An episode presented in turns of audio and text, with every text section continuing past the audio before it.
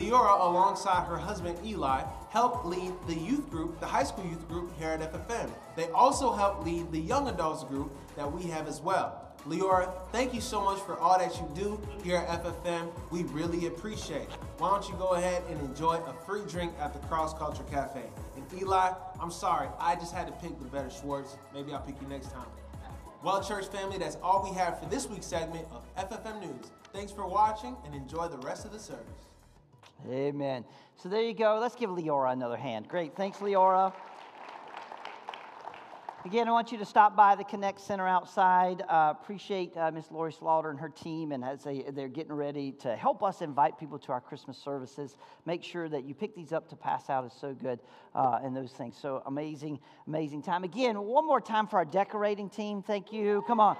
God bless going to play into all of our messages over the next few weeks, and so we hope that you'll receive these well. By the way, if you're wanting to take some family Christmas pictures for your Christmas cards, you're welcome to do it up here on stage in front of the, any of the trees and those things. You do that, uh, it'll be great. Uh, it might be another way for people to see the same thing. What if like a hundred families sent out Christmas cards with that in the background? Everybody's like, "Where did they take these pictures?" Oh, my church where Jesus is celebrated. It's so good, right? Like, I was just, I'm just saying. Like, um, I saw what football coach was that? No, it was uh, it was the Celtics basket head basketball coach. Did you guys hear his interview? This was legit. So evidently, the royal part of the royal family from Britain is in America, doing a tour and seeing our great, beautiful country, and still licking their wounds over us whooping them. Sorry, my people from England and the UK. I know you watch. I love you. Um, but they were at the Celtics game, and so afterwards, that one of the reporters asked the Celtics coach, um, so, what did you think about the royal family being in the gym today and watching? And he was like, The royal family? And they said, Yeah, the royal family. He said, Jesus, Mary, and Joseph? I was like, I like this guy. He's like, Yeah, I don't, I don't really know any other royal family other than that one. And I was like, okay? Now, years ago, I was a huge Celtics fan because of Larry Bird and, you know, uh, Kevin McHale and Robert Parish and Danny Ainge. And, you know, you remember that, you know, when the NBA was fantastic. When, when the Celtics and the Lakers used to run and gun and go, that's when you could watch basketball and it was good. And, and, and I'd kind of given up. I, I, I, think I'm in, I think I'm a Celtics fan. Anyway, sorry. Uh, you can watch it later. It was a very, Tim showed it to me this morning. I was like, dude, that is epic. Uh, anyway, uh, maybe some of you follow the royal family from England and those things. I think it's a unique part of history and that kind of stuff too. So don't get offended. I am going to ask you, the whole eldership team is going to ask us as a church to be praying for the Schwartz family. Uh, many of you may have known uh, uh, or haven't heard yet, but uh, Mr. Fred Schwartz went to be with Jesus yesterday. And uh, there's a part of us all that know him very well and are, are sad about that. And uh, there's a part of us that know him very well and a little jealous about that. Um, he's with the, the, Lord Jesus now. And um, I, Mr. Fred and his wife were always very kind to me. And uh, I, they would often come over here and eat uh, brunch, lunch, breakfast after they drove their bus routes. And, and I would be over there in a meeting, and Mr. Fred would always walk up to the table and say, How's Don today? And uh, so um, I want to pray for them and their family, and we will have some updates about services and things that are happening. Also, the Kemp family is having another service there for one of their loved ones that's gone home this week. So there's a lot to do in those things. We want to serve everyone as we can, uh, but everybody knew the Schwartz family very, very, very uh, affluent in this area, served this area for years, Lake Area, Youth for Christ, uh, all the things. Uh, and so uh, our church is dedicated to serving the family any way we need. Um, there, the service may be here this week. We are not 100% sure just because we want to make sure there's enough room. Uh, Kemp's service is here on Wednesday also. So uh, we want to pray for us as a team and everyone as we're serving. So we're just asking that for you. Amen? Uh, a lot going on. Amen. So, with that, let's turn our attention to Isaiah chapter 9 and begin our journey. Everybody say, let's begin. Come on, let's begin. And here we go to Christmas. How many of you excited about Christmas? Come on. I, I know it's exciting, uh, you know, and, and the way everything fell this year. Uh, my wife was really excited because, you know, at Thanksgiving we got to get the tree down and, and get started on the tree a little earlier. Like she likes to get it around Thanksgiving, but I don't often have the time to do that. And uh, I'm busy hunting and I'm sorry, I'm just uh, working. Um, and anyway, um, that guy done. Maybe some of who got your tree up before Thanksgiving? Amy Gosh, oh, Amy, Amy Gosho, oh, did you get your tree up before Thanksgiving? Yeah, Amy had her tree up when they moved in. When they came back from their honeymoon, Amy put her tree up. She was. I remember, I mean, it's like 80 degrees outside, and Amy's posting on Instagram, got the tree up. And I'm like, oh my gosh. Some of you people are crazy. Some of you people are crazy. She's got her own house now, Mom can put the tree up as early as she wants to. Christmas is a great season, and we want to focus on the traditional ideas of Christmas with a non traditional look at the story so that we get a glimpse of the heart of God, which is the title of this whole series. The heart of God at Christmas. Today we're going to open up with hope, and I want you to watch this ancient prophecy from Isaiah. Isaiah chapter 9, verse 2. Let's just start there. And the people who walked in darkness have seen a great light. Do you guys remember the Christmas story where the, the Bible says that the wise men followed the light? Come on. And those who dwell in a land of deep darkness, the wise men and all the people and those things, uh, it, it gets there, right? A light has shone on them. You have multiplied the nations and you have increased its joy, and they are rejoicing before you as with the joy at harvest, as they are glad when they are divided the spoils. So, the, for the yoke of his burden and the staff of his shoulder, the rod of his oppressor, you have broken as on the day of Midian. For every boot of the trampling warrior in battle's tumult, and every great garment rolled in blood will be burned as fuel for the fire. For to us a child is born, to us a son is given, and the government shall be upon his shoulder, and his name shall be called Wonderful Counselor, mighty God, everlasting Father, Prince of Peace. And of the increase of the government of his peace, there will be no end on the throne of David and over his kingdom to establish it and to uphold it with justice and with righteousness from this time forth forevermore. The zeal of the Lord of the host will do this. Father, bless the reading of the word to the hearing of our ear and receiving of our heart. In Jesus' name. And everybody said, I hope you grab the end of that prophecy with something that's very powerful. Obviously, the most famous part of that prophecy is for unto us a child is given, for unto us a son is given. That's the idea of Christmas and those things. But don't negate the very last, very last aspect of it. The Bible says, for the zeal of the Lord. Now, I don't, I don't know about you, but zeal is a crazy thing. It makes, it, it is, it's encouraging, it's, it's energetic, it is addictive, right? You see people have got a lot of zeal. My, my wife's little dog, every time she gets a bath, uh, a bath, she, after the bath and you dry her off as best you can, she, got, she gets a case of the zoomies. And I mean, off she goes. Round the house 500 miles an hour, like that's gonna fix anything and anything and everything she can rub on, roll in, watch, and just act. I mean, you would think the dog was on drugs.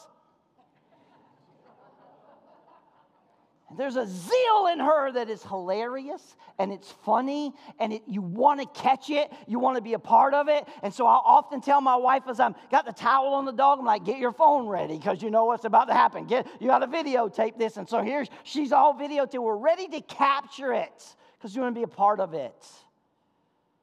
Now, she's not unhappy. She just got the zoomies. Is that what you call them? It's gone. Like the zeal. Like when I see something that says the zeal of the Lord, I'm thinking about the, this push, this excite, this happiness this joy that's happening. And in this room this morning, I felt a little apprehension. I, did you feel it? it? We always feel it at the beginning of the season. Some of us don't have our Christmas tree up yet. And there are reasons. Maybe we're busy. Maybe that's not our tradition. Maybe our heart isn't quite into the season yet. But the season is upon us nonetheless. And we can see the evidence of it all around us. Hello, somebody. Come on. The trees, are, the retail's ready. They come on, the stores are ready for the season. The music is playing, I mean, instantly, right? Like 500 million times a day. And there's those funny songs that you can't wait to hear either, right? Like uh, the reindeer running over relatives and and you, you laugh because you all know you got that one relative that you're hoping. and if you didn't laugh and your relative laughed, you probably it. You know, that's the truth. Watch out. And in Michigan, come on. Like you don't have to run over a deer, they just run you over. Never more evident that song than the reality of living in Michigan. Can I ask you something though, right? Like what would what would be something? Does, does somebody in your family, people you love, somebody you think about, do they ask, hey, what, what do you want for Christmas? You ever hear that? Yeah, like that question, and, and maybe you've thought about it. Maybe, maybe you're like Amy, right? Like you're in the Christmas mood in July. You already got the tree up and you know what's going on in the tree. Colton doesn't know what he's buying her for Christmas, but she already does. Just say Merry Christmas, sweetheart. Colton, that's all I'm going to tell you. Merry Christmas. What, when you think about something maybe that you want for Christmas, is our tradition, and I'm not trying to be materialistic. I'm just saying I'm speaking into what is reality in the culture, right? Like, what would be something that would exceed your expectation? Oh, come on. Like, what Christmas gift would there be under the tree for you that would make this Christmas extraordinary? Maybe it's not a thing. What would it be? But maybe it is a thing. And what is it that you want most? Come on, somebody. What is it that you want most? What is that one desire you hope that is wrapped in a box?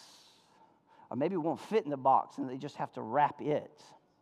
Come on, come on. I got a couple of Christmas presents I stole out from underneath our tree at the house. Like,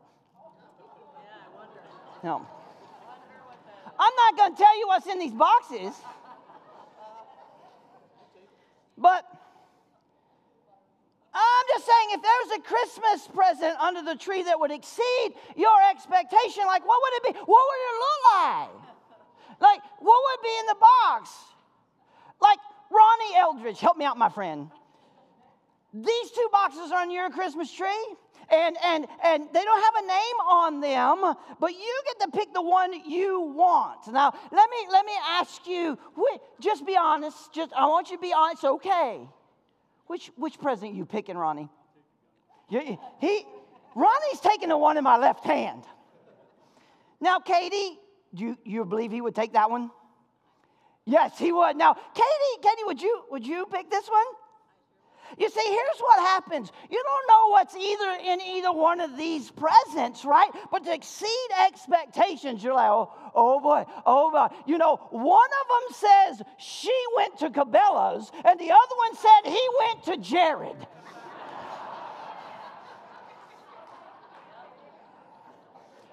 One of them says American freedom, and the other one says lifelong commitment.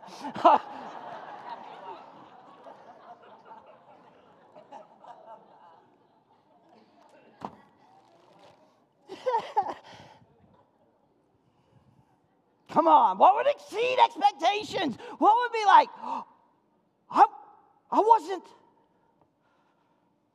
I wasn't expecting that. Here's the truth no matter what would be in either one of those packages, the end result is what? Hope. While that box might look like it came from Cabela's, what's inside of it might not be anything from Cabela's at all.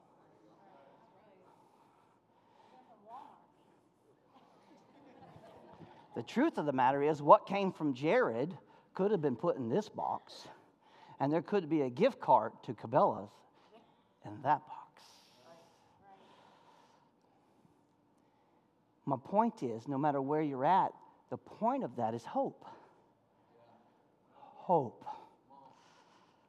That's where it's at. And I hope you have fun with the Christmas season, enjoying each other, celebrating each other.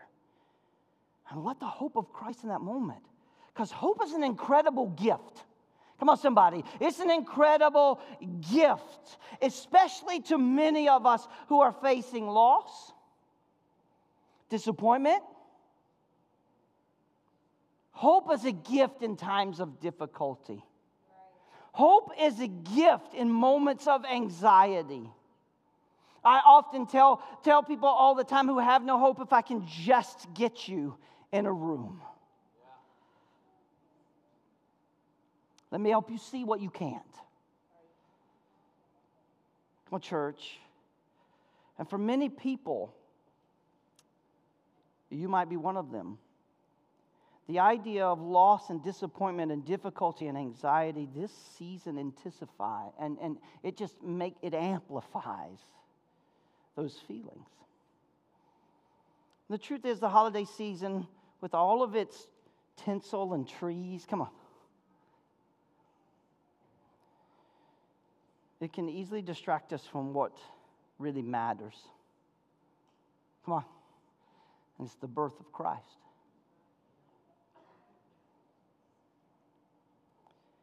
And so during our celebration and our journey, I want you to be prepared to have an intense encounter with hope and peace and joy. I want you to prepare to have an intense encounter with love because they're all at the heart of Christmas.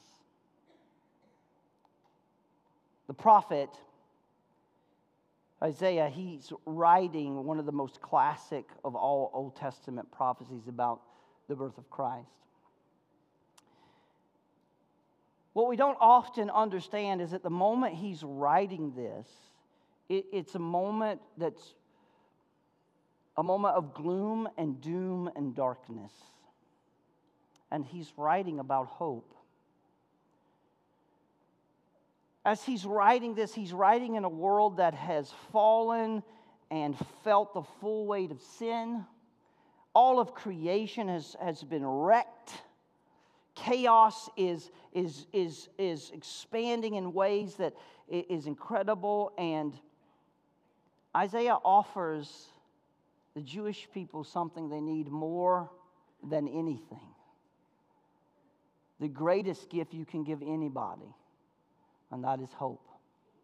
We just came out of a marriage sermon series, and you know beyond a shadow of a doubt that there are times and difficulties in marriages that you lose hope and you don't have the ability to see the future. And you need someone in your life that can give you hope. Uh, if you're sick and you're going through treatments and those particular things, right? Hope is the thing you want to hear from the doctor.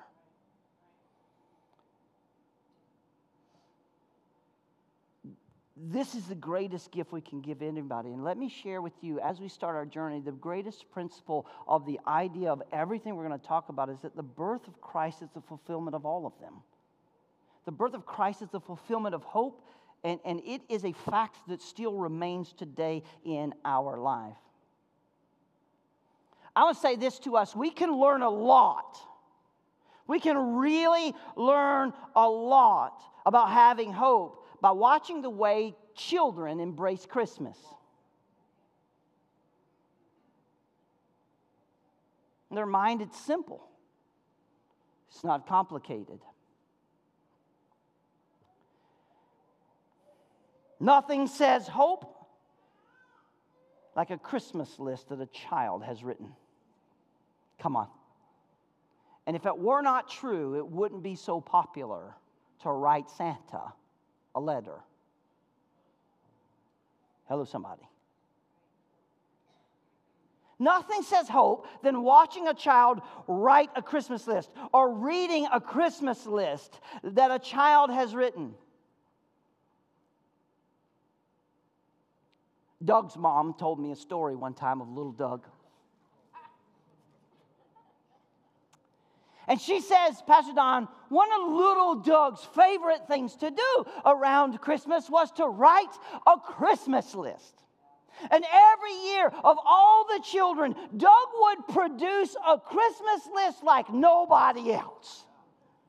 He would have a list, and his, his on his list would be creative things and thoughtful things. And, and we often wondered, what will he be when he grows up? And now I understand why his list would be so creative because he's an engineer. He thinks different than everyone else. And so his list would be, uh, you know, it would have some normal children's things on it, and, and then it would have some non normal Christmas gift ideas. And she said, one year I read little Doug's Christmas list. And I'm going through and I'm just waiting. I'm waiting, I'm waiting for the one that would be like, why would a child ask for this? And she says, I got about three quarter ways through the list, and there it was, right on the list. What would you like for Christmas? Doug had written a banana.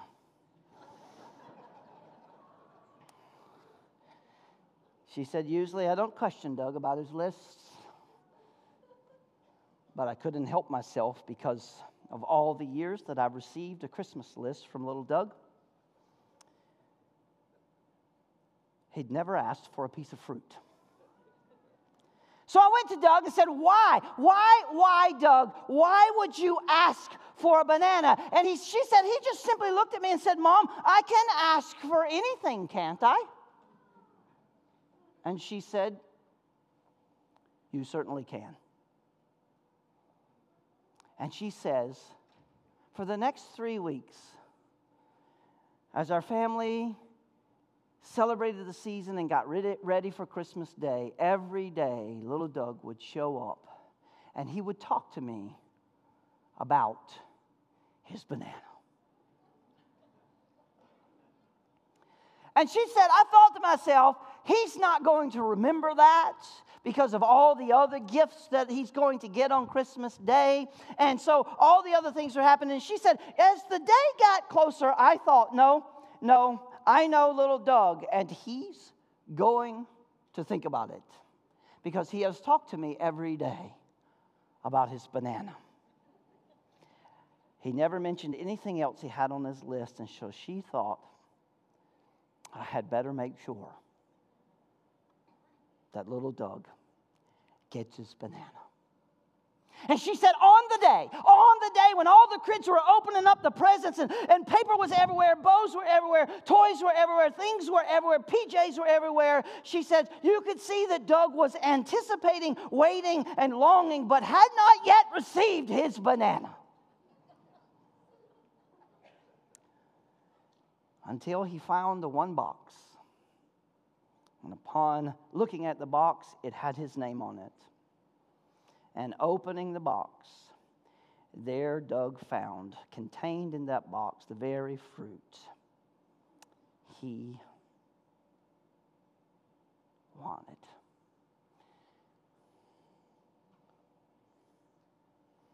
And she says, So a new Christmas song was added to our family that year because Doug left all of his other toys on the floor.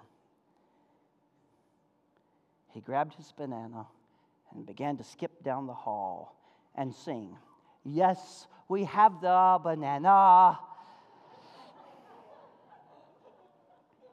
His hope was fulfilled.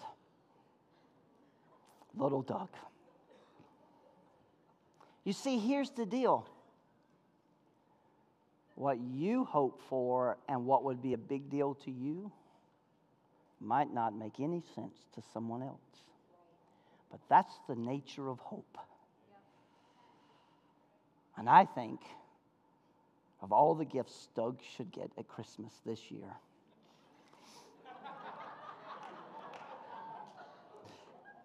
would be bananas.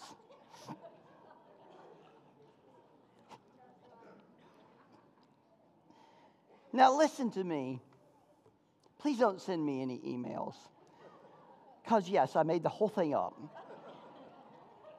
And I got Doug's permission beforehand. Can we just enjoy a story?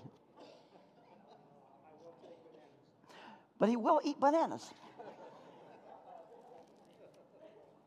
You see, hope is just that, though. It doesn't have to make sense to you what other people hope for.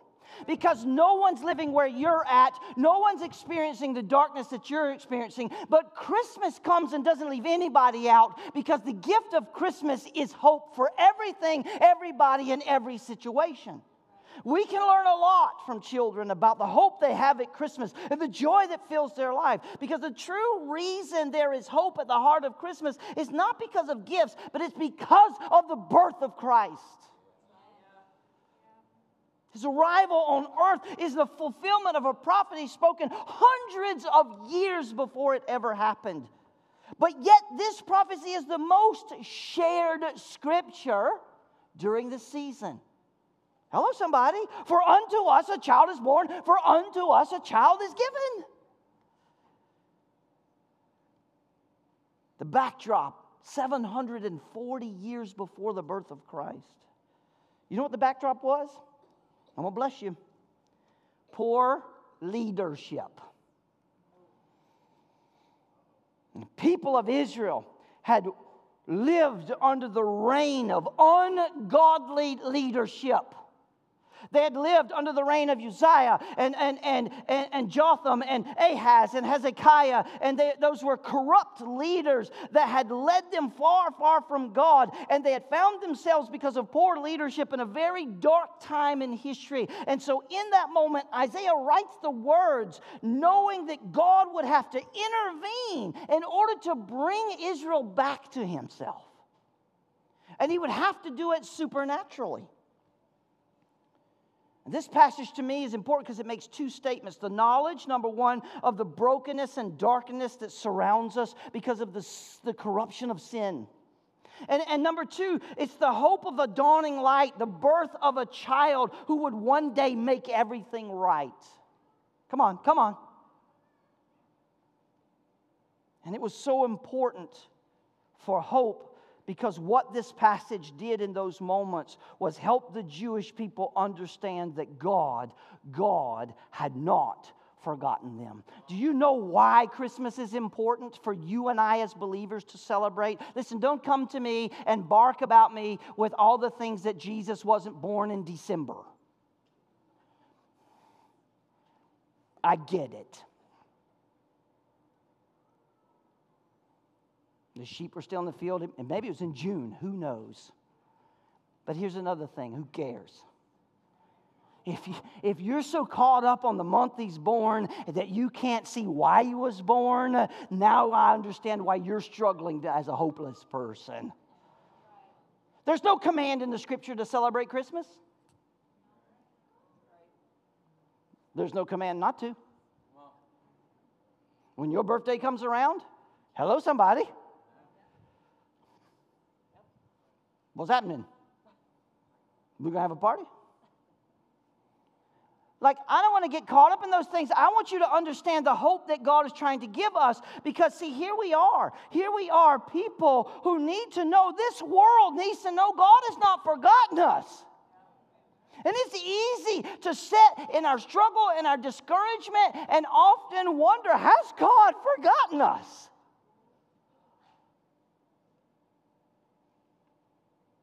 It's so important to not forget that that Matthew reminds us.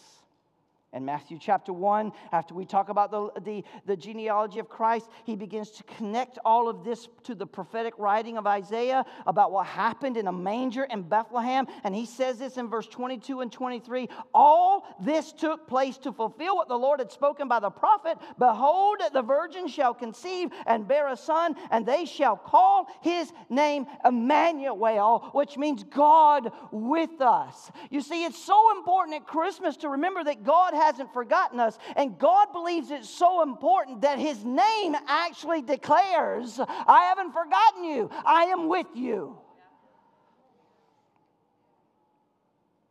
And so here's a Jewish young man who is presented with a very difficult situation. He's engaged to be married, but the woman that he's engaged to be married to is, is, is, is pregnant. And, and so he wants to put her away in the sense that, you know, it appears that his bride to be has been unfaithful, but an angel of the Lord came and spoke to him in a dream.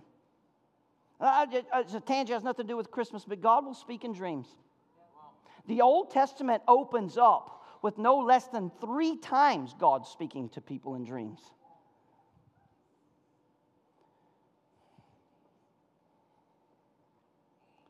Unfortunately, so will late night pizza and too much Pepsi.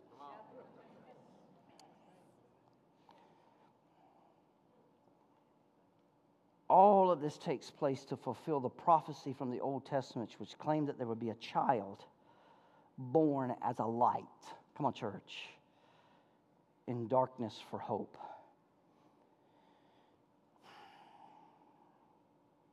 Can I say that the presence of darkness is really what threatens our hope? Is that okay?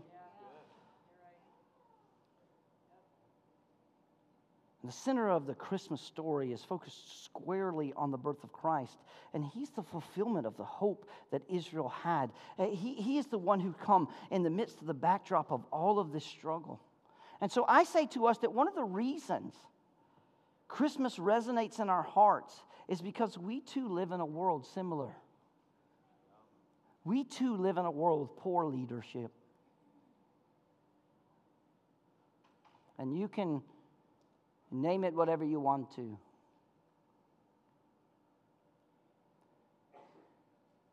But because of it, many of us know what it's like to feel surrounded by darkness. Many of us know what it's like to allow disappointments and mistakes and failure and sin rob us of hope. Come on. Am I talking to somebody today? You must be, I must be because you're quiet. It's hard to have hope when all you can see is darkness. Uh, hello? And so, all of us, regardless of where we're at or what we're going through, we all are in need of, of light to push uh, back the darkness that is surrounding us in the world that we live in. Christmas reminds me that whatever I hope for, it's available through Emmanuel. Come on, church. Whatever you're hoping for, whether you're hoping for healing, it's available through Emmanuel. Whether you're hoping for deliverance, it's available through a God who is with you. Whatever you're hoping for, maybe you're hoping to be restored in, in, some area of your life, it's, it's available to a God who is with you. Maybe you are not that complicated and all you just want in your life is forgiveness. You want to be free of guilt and shame and condemnation, and you could care less about anything else other than forgiveness. And let me say this to you this morning because Christ was born, because a babe came, born in a manger, and then grew up as a man and died on a cross. Forgiveness is available to you to wash you and cleanse you this morning. Hope is available to you, not because God is somewhere else, but because He's with you.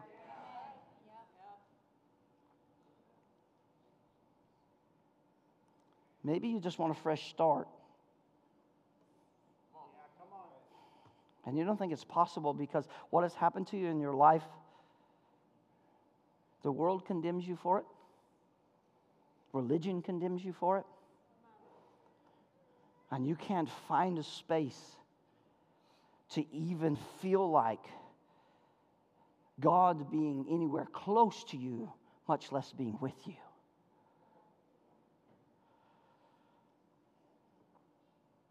Christmas proves that hope is not the result of the absence of conflict, church. Hope's not, it's not the result of the absence of difficulty. It's, it's not the result of the absence of, of struggle or trial. Hope is the result of the very presence of God.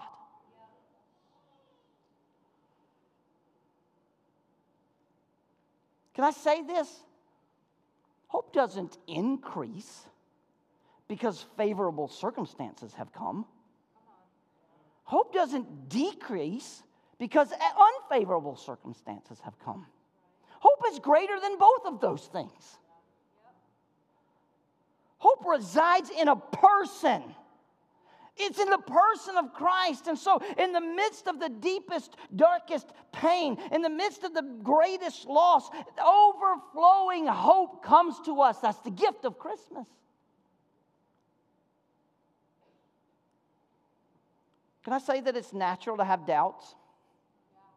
I'm the pastor and I love you and I've been walking with Jesus for a long time and you've given me the privilege to lead us as God is leading us in those things. And I just, I just want to be natural and normal to you. I don't, I don't want to blow smoke around here or act like something I'm not. There are times when I have doubts. Come on, Lord, what is happening? I'm not talking about doubting my salvation or the finished work of the cross. That has nothing to do with, that's a different conversation. Though he slay me, Hello, somebody. One of the greatest doubts you can have is the goodness of God. And something happens that causes us to doubt that God is good. Can I say that it's not abnormal to be scared? I'm scared, Jesus. I don't know what's going to happen. Where are we going to be? How are things going to work out? Uh, this was not what I expected. It was not what I was planning for. And that can cause confusion and frustration.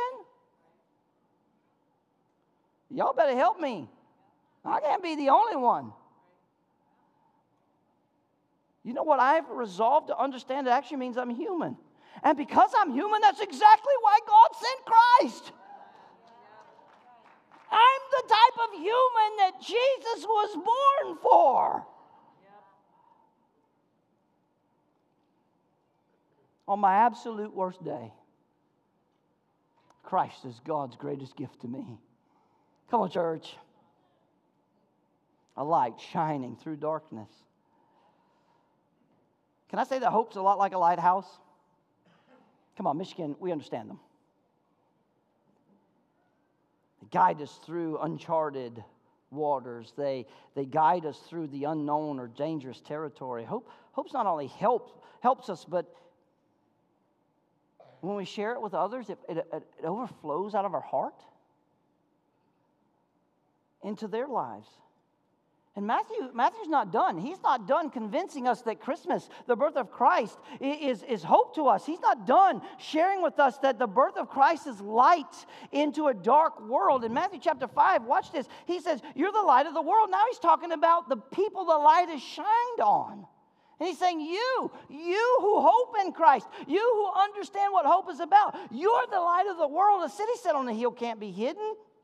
Nor does anyone light a lamp and put it under a basket, but we put it on a lampstand so it gives light to all who are in the house. And so then he says, Let your light shine before men in such a way that they may see your good works and glorify your Father who is in heaven. Can I say this to us, church? During Christmas time, the Christmas tree can't be the brightest thing in our life. No fake tree should outshine us.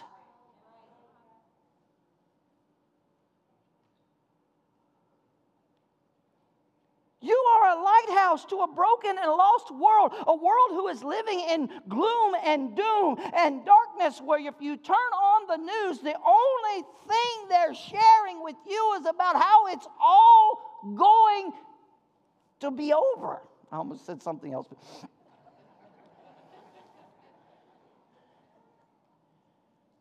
They're not giving you hope, it's not their job. And if they could, the hope that they would offer you isn't hope at all, it's agenda based. But thank God that his only agenda is to love us and reconcile us to himself. That's the hope of Christmas. And so we should let the hope of Christ shine through us to brighten the lives of those around us so that they look at us and say, What on earth is going on? Have you ever been woke up in the middle of the night with a bright light? I mean, the first thing you do is like, Whoa, what is happening?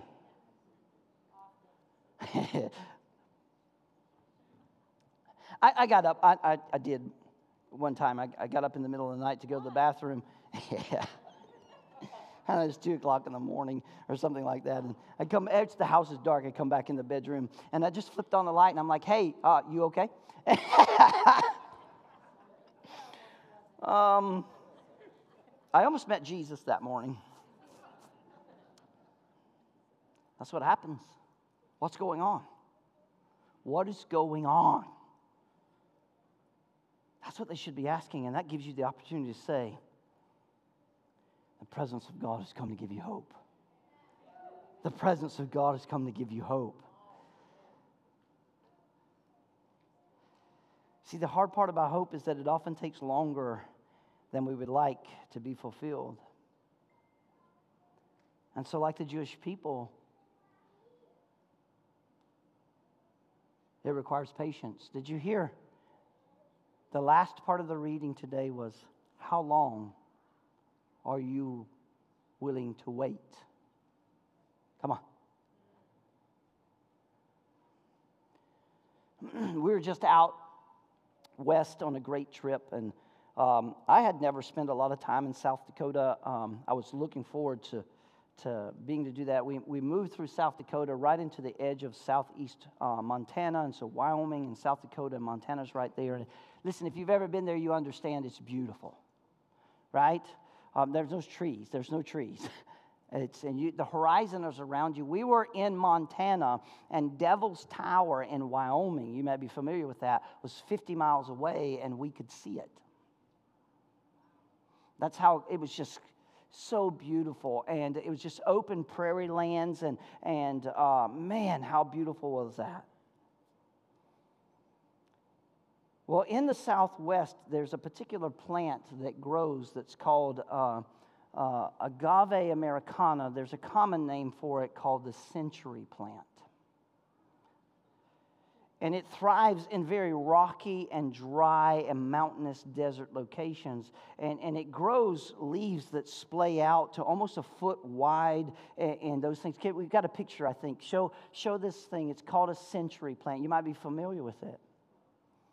And it grows out southwest because it loves that area and the, the, the, dry climate, you would think nothing can grow here, but this thing can grow. And, and as it grows, it can reach a diameter of, of about 12 feet, and sometimes the plant itself will be six foot tall. It looks like a, a, a giant, um, we call aloe vera plant.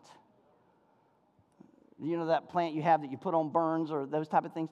That's, that's what it looks like, except it's got a point on the end of it. You can like stab your eye out with it or something.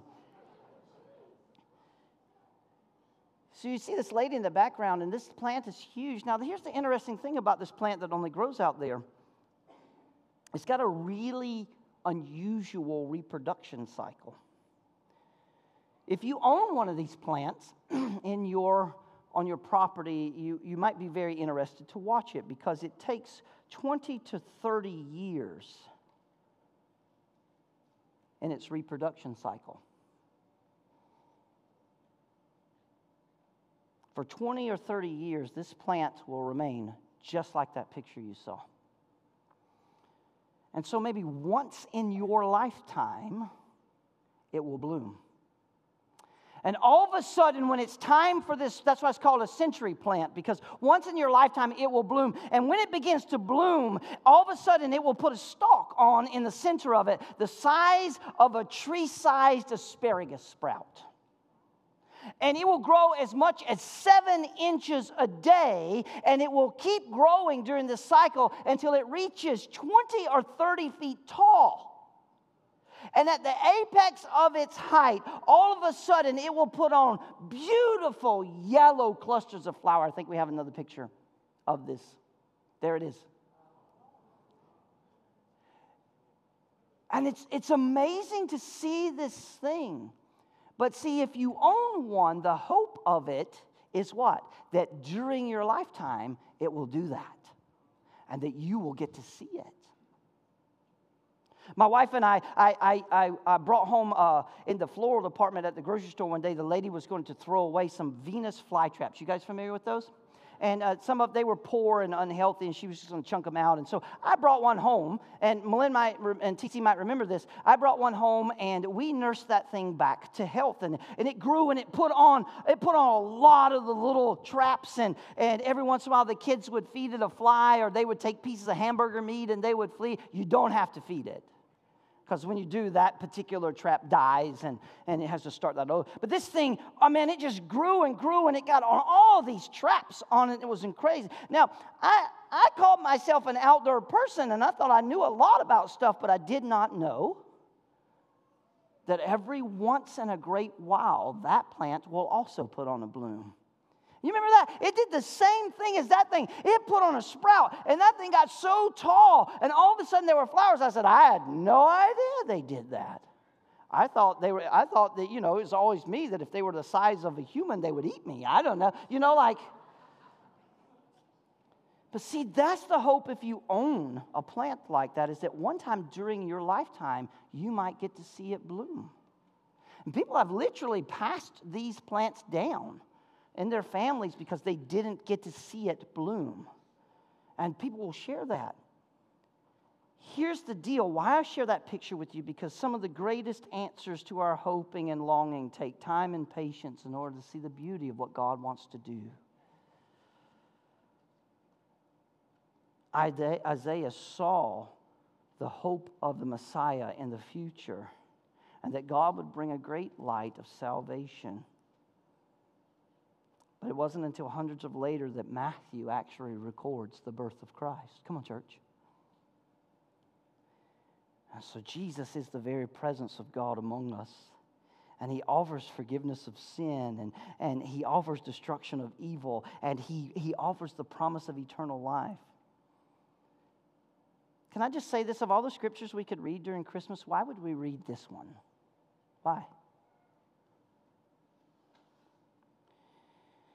It's because seeing the faithfulness of God in the past gives us deep and abiding hope in the present and an unwavering trust for the future. And Paul knew that that was very important. And he writes in Romans chapter 15, watch this. For whatever is written in the former days is written for our instruction, that through endurance and through the encouragement of the scripture, we might have hope. Everything written in press, all, all the prophecies, everything written down. It's meant to teach us how to hold on to faith in God. It is. And, and, and to believe that God is wanting to answer our prayers. What is written is, is, is meant to give us endurance and encouragement that we might have hope, that we might have hope. And so I think it's important to revisit the, the Old Testament prophetic words and, and to see how they come to pass. It, it, it's because it, re, it reminds us of how God can be trusted to come through when we don't have hope. When it's hard in our greatest time of need to believe that God will do it. What has God done? Come on, church. What has God done? Let's look back over. What has God said? And then to hear God Himself say, Have I not said it? And have I not spoken? And shall I not bring it to pass? That's the word of the Lord. And so, at the heart of Christmas and on our journey is hope. But here's the deal here's the deal distraction.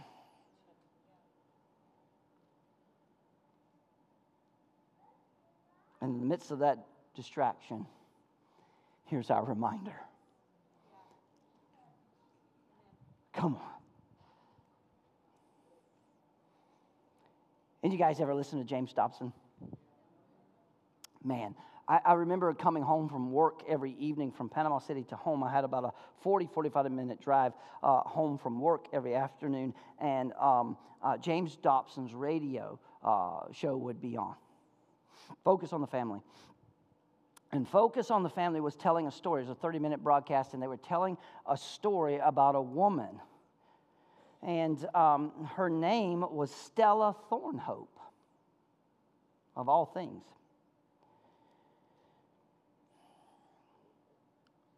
And the story goes like this Miss Stella Thornhope was struggling with Christmas. She's an older lady, and it was her first Christmas without her husband.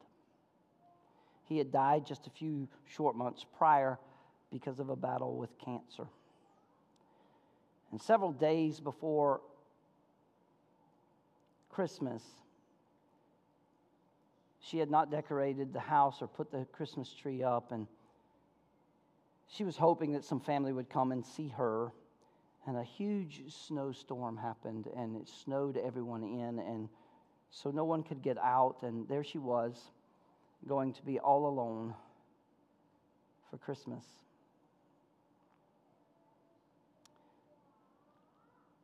Late that afternoon, as she sat in her chair, the doorbell rang.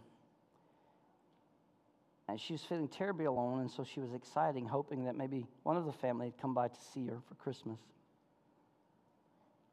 And so she goes to the door, and there's a delivery man there, and he says, Are you Mrs. Thornhope? And she says, I am. And he said, Well, I have a package I need you to sign for. And she said, Come in, come in out of the cold. And so he, he stepped into the house, and um, he said, I need you to sign this uh, for me so that I can give you this package. And so she signed the paper, and, and then she says, Well, what's in the box? And the young man laughed, and, and he opened up the flap, and he reached down into the box, and there was a little golden retriever puppy. And he hands this puppy to Mrs. Thornhope. And he says, This is for you and then he picked up a book titled How to Care for Your Labrador Retriever. And he said, This is also for you. And this puppy is squirming in her arms. And, and the, the delivery man says, I need you to understand, even though he is, he's only, uh, you know, a puppy and he's very little, he's already housebroken and everything happens. And, and so she looks at him holding this puppy, squirming in her hands, not wonder, understanding what is happening. She says, Who sent this to me? And so the young man took the puppy out of her hand, seeing that she was struggling, and, and he puts the puppy down and he hands her another envelope. And he says, Ma'am, this envelope will explain everything. What I need you to understand is that this puppy was purchased for you while his mother was still pregnant.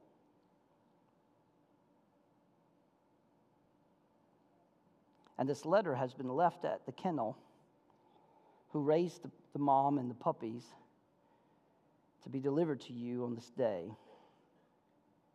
And she opened up the letter, and it was a letter from her husband. And the letter read, My love, I bought this puppy for you as my last Christmas gift to you. And it was full of love and encouragement to be strong. And it ended with a vow that he says, From now until you make it to heaven, enjoy the puppy, and I'll be waiting for you.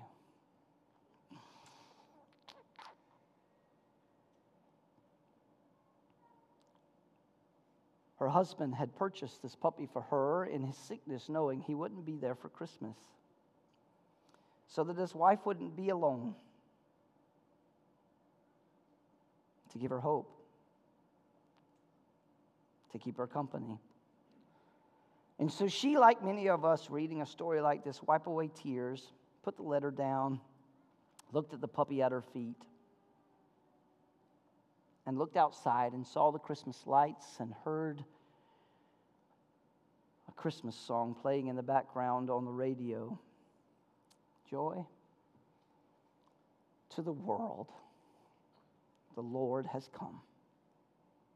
And suddenly, Miss Thornhope, Stella, she felt this most amazing sensation of hope, and it just washed over her body, and she felt the joy and the wonderment of a, of a great uh, uh, move of grief and loneliness from her life. And she looks at the little dog and she says, Little fella, it's just you and me, but you know what? There's a box downstairs in the basement that's got a little bitty Christmas tree in it, and I think you're going to like it. And there's some lights and some decorations, and there's one more thing that I think will impress you. There's a manger scene. Let's go get it. You see, church, our God is always right on time. And He knows exactly what we need, and He can be trusted to reveal the light of Christmas in order to push back the darkness in our lives. And I want to say to you as we begin this Christmas journey, I want to say to you this in a land full of deep darkness, because of Christmas, a light has indeed come.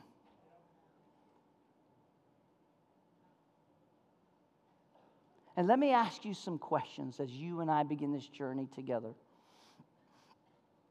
Questions I hope that you'll meditate on this week as your family prepares and works through the Advent season. How would you define hope in your own words? How is the birth of Jesus the fulfillment of a long awaited hope in your life? Why is it so hard for us to wait on God to move in our lives?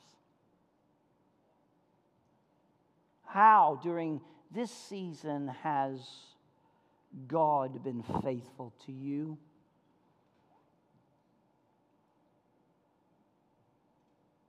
And how does the Christmas season strengthen your trust in Him? I want to invite you to stand with me in this place this morning.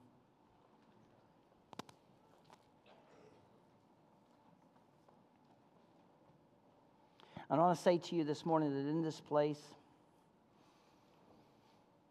you can express your hope in God by bringing to Him the things that weigh heavy on your heart during this season. You can bring them to this altar, and He will meet you there. Let me tell you why He will meet you there because His name is Emmanuel. He is God with you and the hope of Christmas, shined by the light of Christ, should set our hearts to a place where we can look to Him once again and trust Him to have hope in areas we could not have hope before.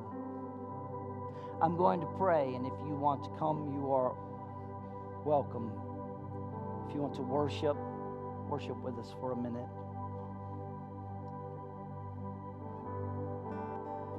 Father, we are in this room today because we need hope. We need the hope that you are faithful. We need the hope that you have provided in your Son Jesus. And so we are asking in this moment that the light of his life would shine into our light, lives as we lift our heads to you. And that out of all the trees that we will see that are adorned with lights this season, thank you, Lord, the greatest tree a tree that has a manger at its feet.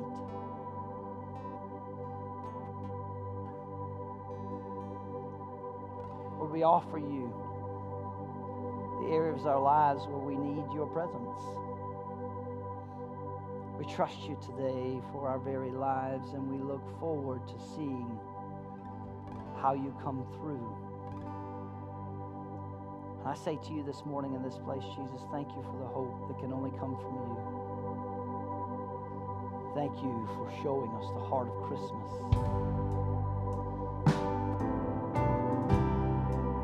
Hallelujah.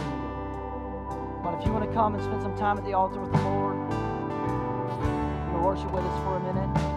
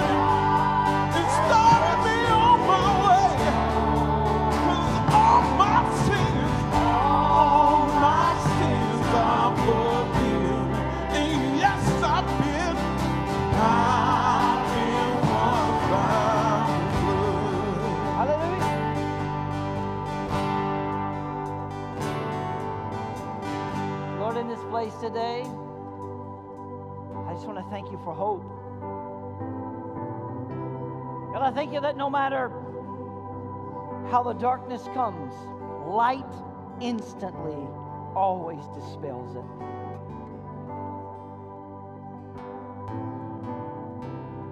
All those years ago, a people in darkness saw a light. And men that we call wise followed it.